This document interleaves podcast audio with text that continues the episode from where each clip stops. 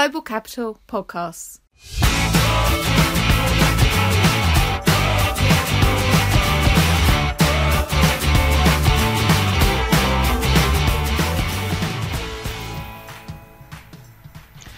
Hello and welcome to the Global Capital Podcast. I'm Ralph Sinclair and I'm the editor of Global Capital. And I'm John Hay, Corporate Finance and Sustainability Editor. This week was the first full week in the capital markets for issuance, and it was all about interest rates and the future path of interest rates, with central banks expected to put up interest rates to combat inflation. And we'll be talking about how those rate expectations are affecting different parts of the capital markets. And we'll start in some of the hairier parts of the capital markets, so the convertible bond market and the high yield and leveraged finance market. Um, John, what's the what's been the dynamic in the leveraged loan market this week? Well, in leverage finance, interest rates have a slightly different meaning from uh, other parts of the capital markets.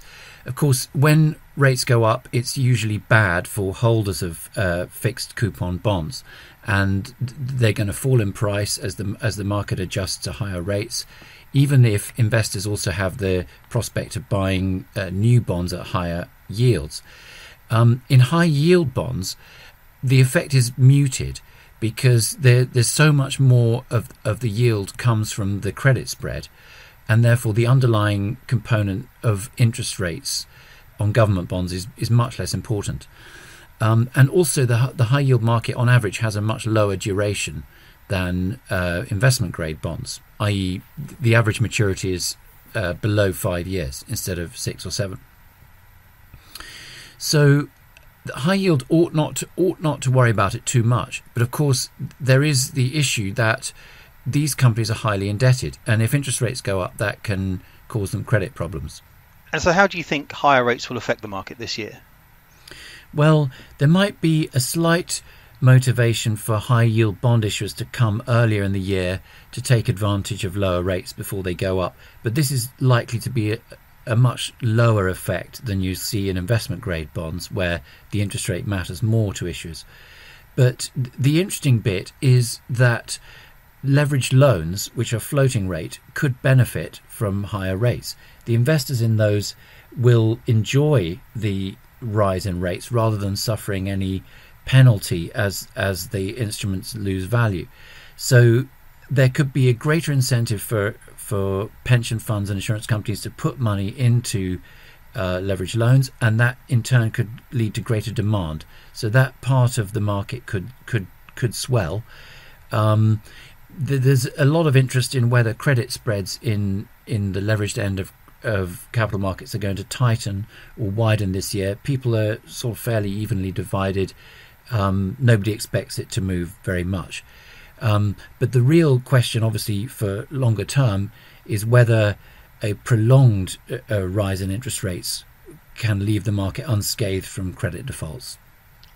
The thing is, though, we're, talking about um, move, interest rate rises from a very low point, aren't we? Exactly. We're not talking about accelerating straight back to sort of high yield coupons that we used to see back in the day of uh, 5%, 8% higher that's right. You know, that's absolutely right. I mean, even the the average high yield bond in Europe yields three percent, um, and the you know when you think that interest base rates uh, used to be five percent, and even in you know in living memory ten or fifteen percent, um, we're still in an in an incredibly benign environment for credit.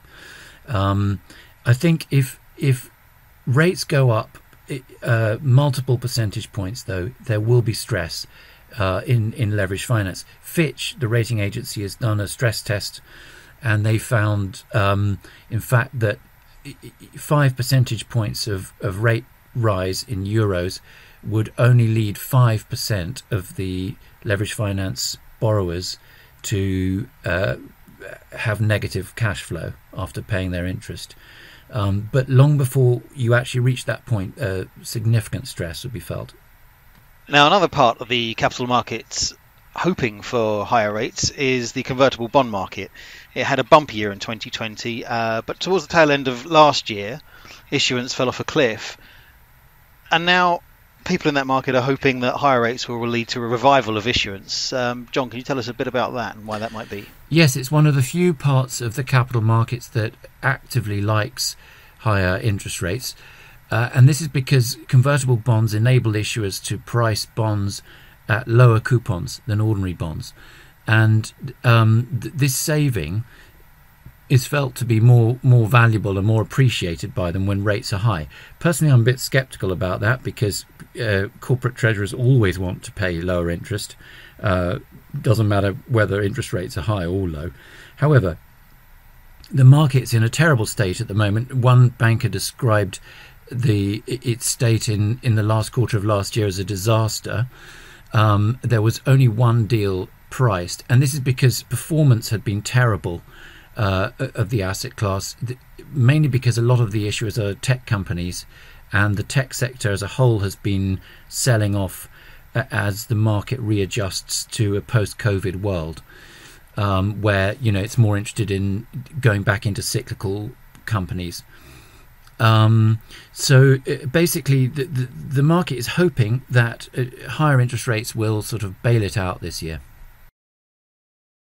So, turning to the main capital markets, there's been huge activity so far this year and also huge interest in how interest rates are going to affect the market uh, as the year goes on. Yes, that's right, John. And so we're going to look this week in depth at the sovereign, supranational, and agency market, where perhaps counterintuitively there's been an awful lot of interest in investors buying long dated bonds. Um, and then we're going to look at the corporate bond market, where actually there's been much more interest in short dated bonds and issuers have had to try various tricks to get investors interested in their longer dated debt. And to do that, we spoke to Mike Turner, our uh, normally our corporate bonds editor, but this week uh, moonlighting on the SSA beat, and Richard Metcalf, who's our people and markets editor, but who has been covering corporate bonds. I hope everyone followed that.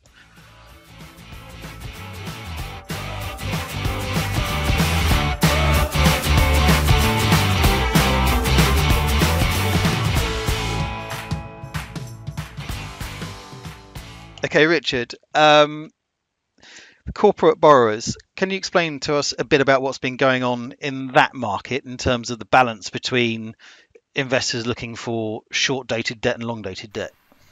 Yeah, well, given that everyone expects uh, rates to, to rise, to start rising now and, and uh, over the next year and uh, into the future, investors, as a result of that, are less keen to buy longer dated corporate bonds, uh, sort of, you know, 10, 11, 12 years or longer, because um, they're worried that as rates rise, the natural thing that happens in the bond market then is that the prices of bonds go down.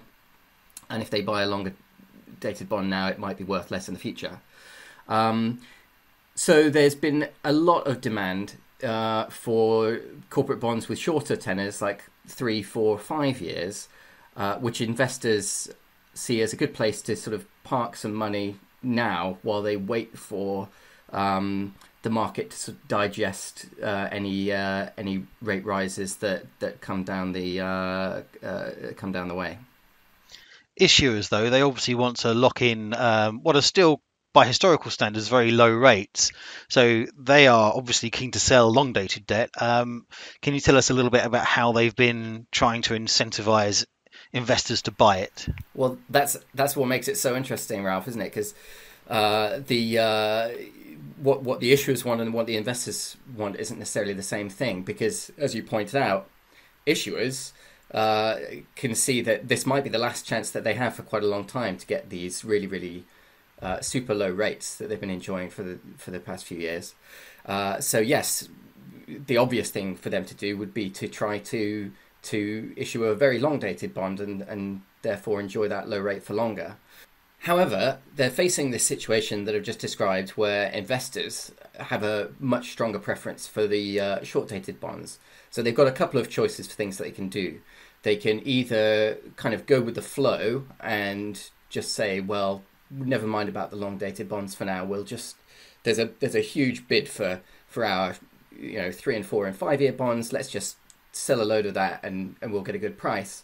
Um, or they can stick to their guns, decide, no, we do want to lock in the low rate, and what we've been seeing in the market um, actually happening is they can do that, and they, but you know because of because of um, investor preferences, uh, they have to pay a little bit more if they, we've seen quite a few um, bonds with tenors of say t- you know 12 years or so um, and uh, they've just had to to you know give investors a better deal to to attract them um, to those uh, to those longer dated bonds. And what you mean is in the new issue premium right? They're they're paying up relative to the secondary market. Yeah. So the um, you know strong demand for for shorter dated bonds has meant that uh, issuers have not really been paying very much new issue premium at all on those on those tranches, and we've seen multiple tranche deals where um, you know uh, companies have issued short and long dated bonds at the same time. Um, and they may have paid virtually no new issue premium on the shorter dated tranche, but then uh, struggled to build a big uh, book of orders for the longer dated, and, and therefore um, you know, offered a, a, bigger premium in order to, uh, you know, to encourage investors to buy the, those longer dated bonds. So they can still do it, um, but they just have to pay a little bit more.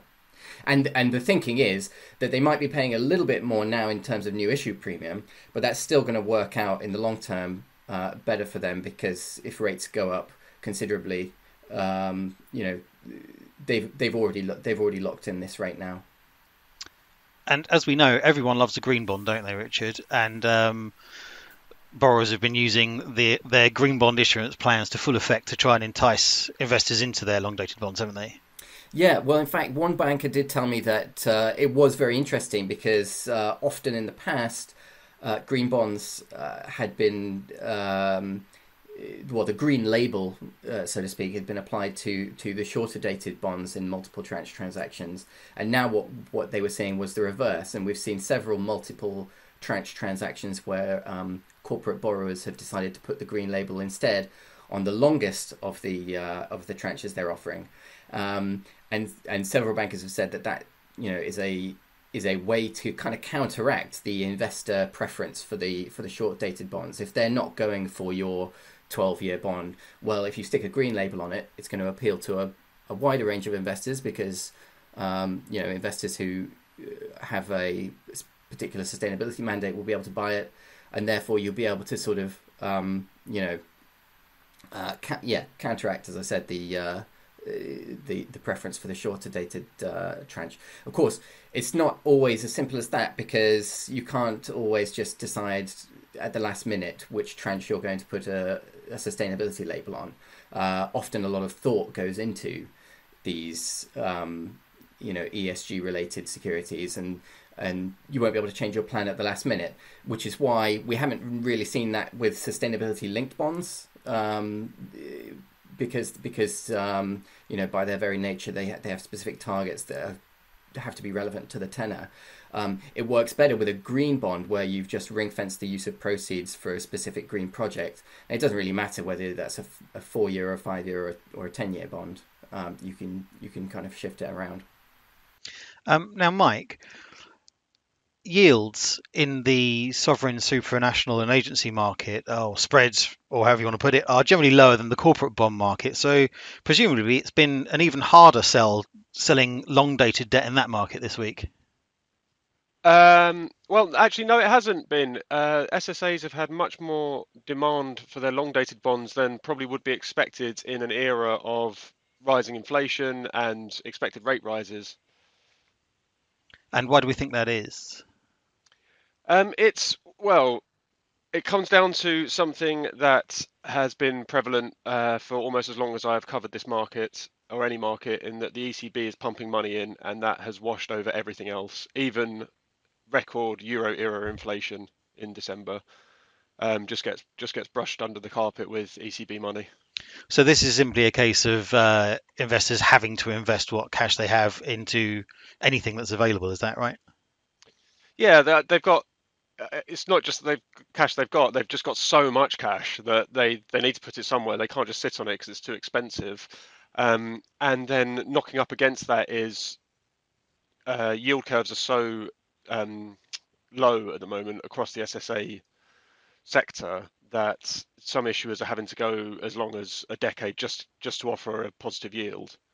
So extrapolating from that, it doesn't take too much to think that you can then go to 40 years and and still be able to pick up a decent amount of demand because investors need that yield. Even investors who would usually buy 10-year debt and feel much more comfortable in the 10-year region need just have just had to go longer and longer to deal with uh, the low yield environment. One of the things about the markets, though, is that in each segment there are different groups of investors, aren't there? And the, and the investors who buy, for, for example, financial institution bonds are not necessarily the same as those that buy corporate bonds or public sector bonds. So, Mike, do you think there's something about the kind of investors that buy these very low yielding um, government and supranational agency bonds that means they are uh, not worried about duration risk? Um, I think that they are worried about duration risk. I mean, uh, I mean, there's very definitely different types of investors to buy different types of uh, products, and I'm sure that SSA investors would love to get the sorts of yields you get in corporates. But um, the I think it's less that they're worried about duration risk and more that they have their mandate to buy public sector debt, but they still need to try and get yield. So that's pushed them further out. Um, so once rates start rising and yields start lifting again, um, I am certain that all the guys who have bought 20 year debt but feel more comfortable with shorter maturity will not buy 20 year debt anymore. They'll move back to, to where they feel mm. fits their risk profile. And what about swap spreads? Because those are pretty important in, in, in that market, aren't they? It, has something new happened with them? Yeah, so swap spreads have moved in such a way that now you can get um, supranational and agency issuers, so sub sub sovereign level SSA issuers, um, printing new debt that's very very tight to mid swaps, but very very wide to uh, government debt. So, for example, you'll you'll get uh, a KfW or a European Investment Bank um, printing well inside mid swaps, so minus to mid swaps, but will come at 30 basis points plus over the German Bund. So for the SSA crowd, looking at that, they also hold German bunds. They're seeing a AAA rated um, supranational or agency issuer, and you know getting 30 basis points more than they do with their their bund portfolio. So it's a pretty easy buy. So it is one of those uh, rare occasions when it, it is actually a win-win for both sides. The the issuer, which wants to come tight to swap spreads or, or through them, is is uh, is loving it, and so is the investor. Yeah, exactly that. It's it's everyone's a winner at the moment. Um, and speaking to various parties across the market, people aren't really sure why it's continued for this long because it's been going since the end of last year. Um, and the end of last year, you, you, get various different technical factors like lots of people aren't at their desk, there isn't much issuance, and all these sorts of things, which kind of can compound to uh, an, uh, abnormalities in the market and just make them stand out more.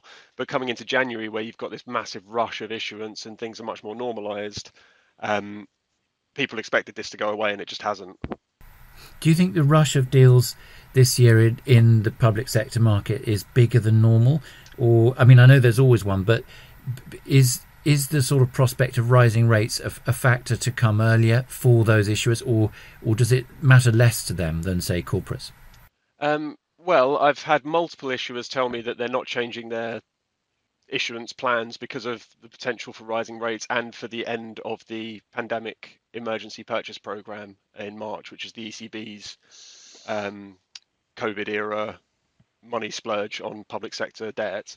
Um, you know, they've told me that, but at the same time, uh, I am 99% sure that this is the busiest start to the year that there has ever been in the SSA market, and a couple of people have told me that. I just haven't been able to check the uh, check the numbers, mm. I'm afraid. But mm. um, so something isn't adding up there. I think issuers are trying to play it off as cooler than than they actually feel. I mean, SSA issuers always do front load uh, their funding into January, but it's interesting, isn't it? Because um, SSA borrowers are probably borrowing slightly less than they have over the last couple of years. So the fact that they appear to be, I mean, I think you told me at one point, Mike, there was something like 30 SSA deals in the market this week. Um, the fact that that's going on suggests that perhaps they are trying to cram in as much as they can now. Yeah, exactly. Uh, you've got, uh, as I sort of alluded to just now, you have rising rates and also this end of end of the PEPP at the end of March, which heavily, heavily favoured um, SSA debt over over anything else. It bought corporate debt, but to a tiny, tiny degree. Um, so this is a real um, factor at the forefront of issuers' minds. And if I can just uh, shoehorn in um, something here, there's uh, and it's it's actually a plug for for a, a different article, which is about uh, green bonds and sustainability linked bonds. They've also had a, a record start to the year. Um, I haven't looked at the actual volume, uh, uh, uh, sort of in absolute terms versus previous years, but the the significant thing is the the enormous share of the market that is now done in those formats. And ac- according to the figures uh, I was able to extract from Dealogic's database, uh, of of all bonds issued in the world so far this year, 10.9% have been green or sustainability linked, and that compares with uh, a figure for last year of uh, about 8%.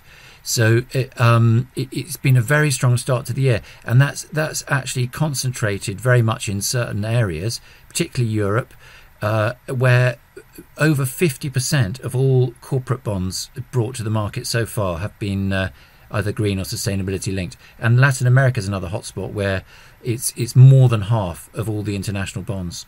Well, that's interesting, isn't it? Um, I wonder how many of those uh, green corporate bonds in Europe the uh, long-dated tranches that, that Richard's been talking about. Well, some some certainly are, yeah. So that raises a good point because this discussion about duration is only really ap- applicable to uh, eurozone SSA issuance. Uh, in dollars, it's still 10 years is very much the maximum that investors are keen to look at for for SSA guys. Is that is that because of a different investor base for those two products? Yeah, so the dollar investors are um, just generally less keen to bypass 10 years even at the best of times. It's, it's just not part of the curve that they really go to for SSAs traditionally. Um, and a, a, big part of that will be the fact that yields in dollars are much, much higher than, um, than in euros. Um, but then this is being made more acute now because the US Federal Reserve has highlighted um, sorry, has laid out potentially four rate rises this year, whereas the ECB is sticking to its guns and has heavily implied that there won't be a rate rise until 2023. Um, so that's pushing a 10-year maximum maturity even lower, and now sort of three and five year is the sweet spot for dollar SSA issuance. Mm. I think this highlights um, very clearly this issue about investor bases being segmented, doesn't it? Because in the, the in the US dollar bond market, they actually have a fantastic uh, long dated uh, corporate bond market. I mean, you know, thirty year dollar corporate bonds are perfectly common, and you know the the, the market there was was was well ahead of. Um, of uh, Europe, or certainly the eurozone, in developing that. But but but as you say, the the, the, the sort of SSA market beyond ten years is is uh, non-existent.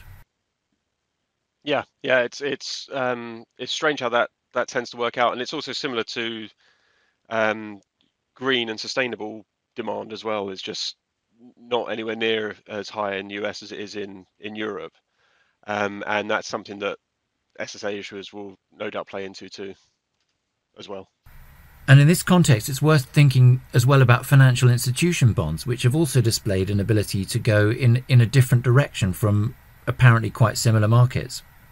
So yes, it's an interesting week if you're a bank treasurer because uh, your your senior format fundings, that senior unsecured debt, um, banks found they were much less able to tighten pricing on those deals this week, and and they might now be thinking that actually they're better off issuing lower yielding uh, covered bonds because rising rates in that market are now meaning that more of the product is uh, is positive yielding, which has not been the case for years.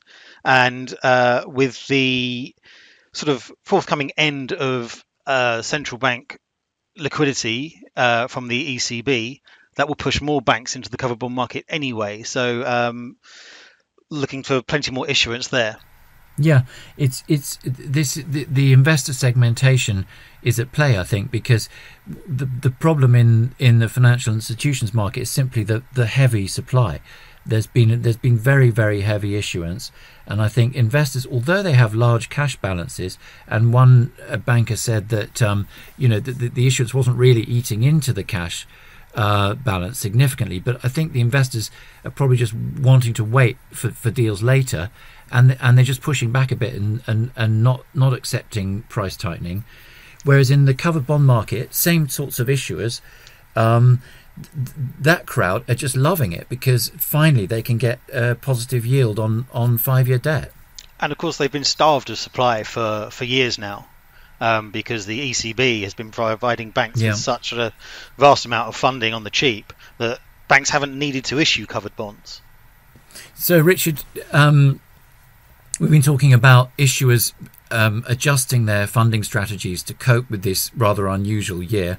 Um, do you think corporate treasurers are going to be basically bringing deals as early as they can in order to get ahead of rising rates?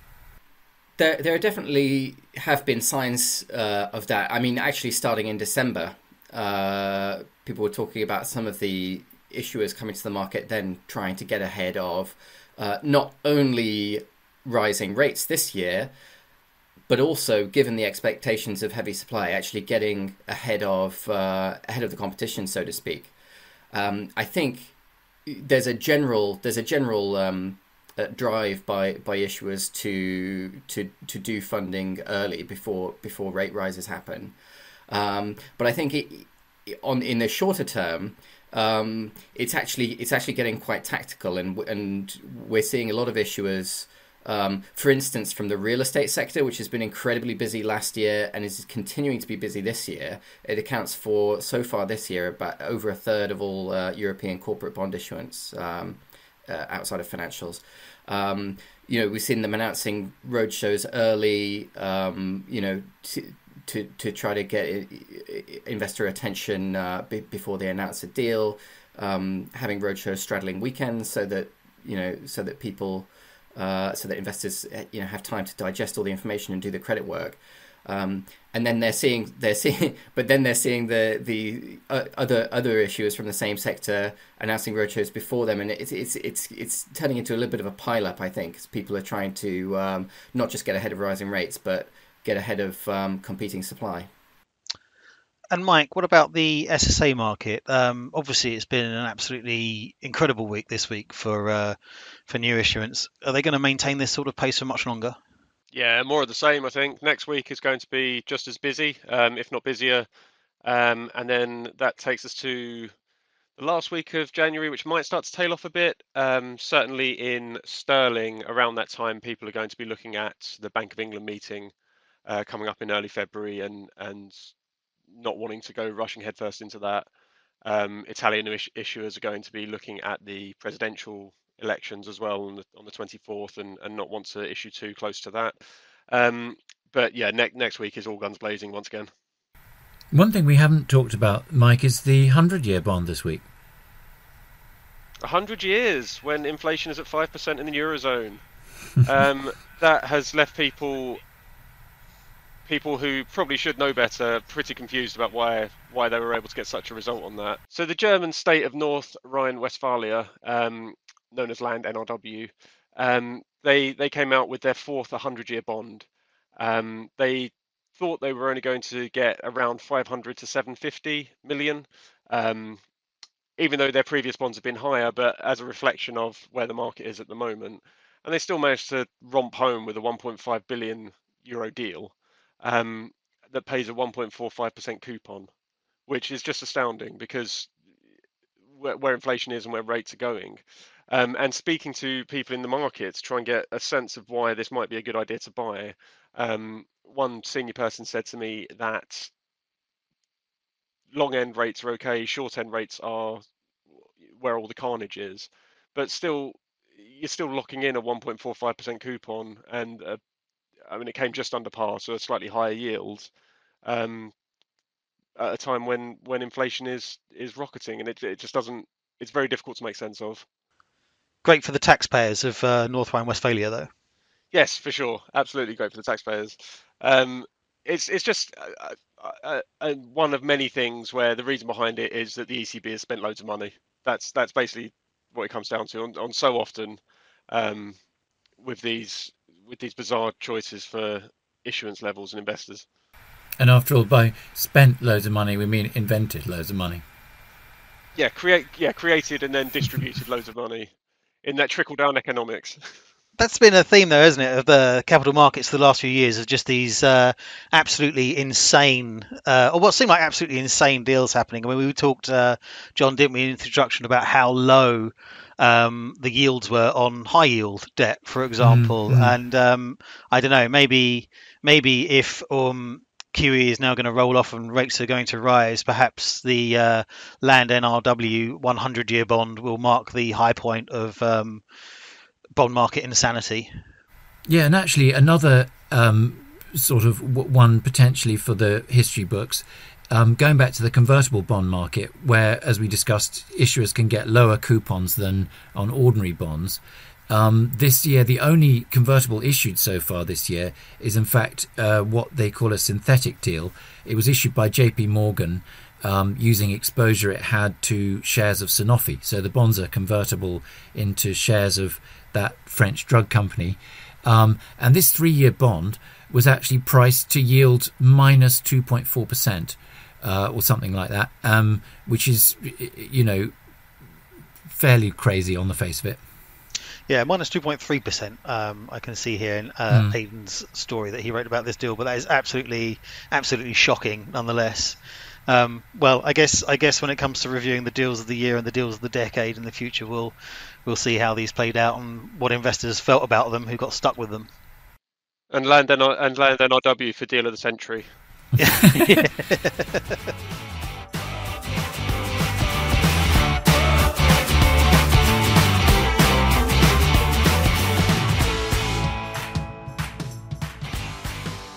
Well, are we witnessing the last throes of the loose monetary policy era and the types of crazy bond issues that that has thrown up? And with so much borrowing being done now, are we in for a quieter, saner time ahead? Be sure to read Global Capital f- to find out, and you'll find stories uh, covering everything we talk about on the podcast on the website. Just go to globalcapital.com and have a look. I'd like to thank Mike, Richard, and John for joining me for recording the podcast, and to Gerald Hayes, our editor, for stitching it all together. You can subscribe to the podcast. Just search for us on any podcast platform and you'll find us there. It's free. There's a new episode out every Friday. And of course, as always, get in touch with us at podcast at globalcapital.com. Thank you very much for listening, and we'll be back with more from the capital markets next week. Goodbye.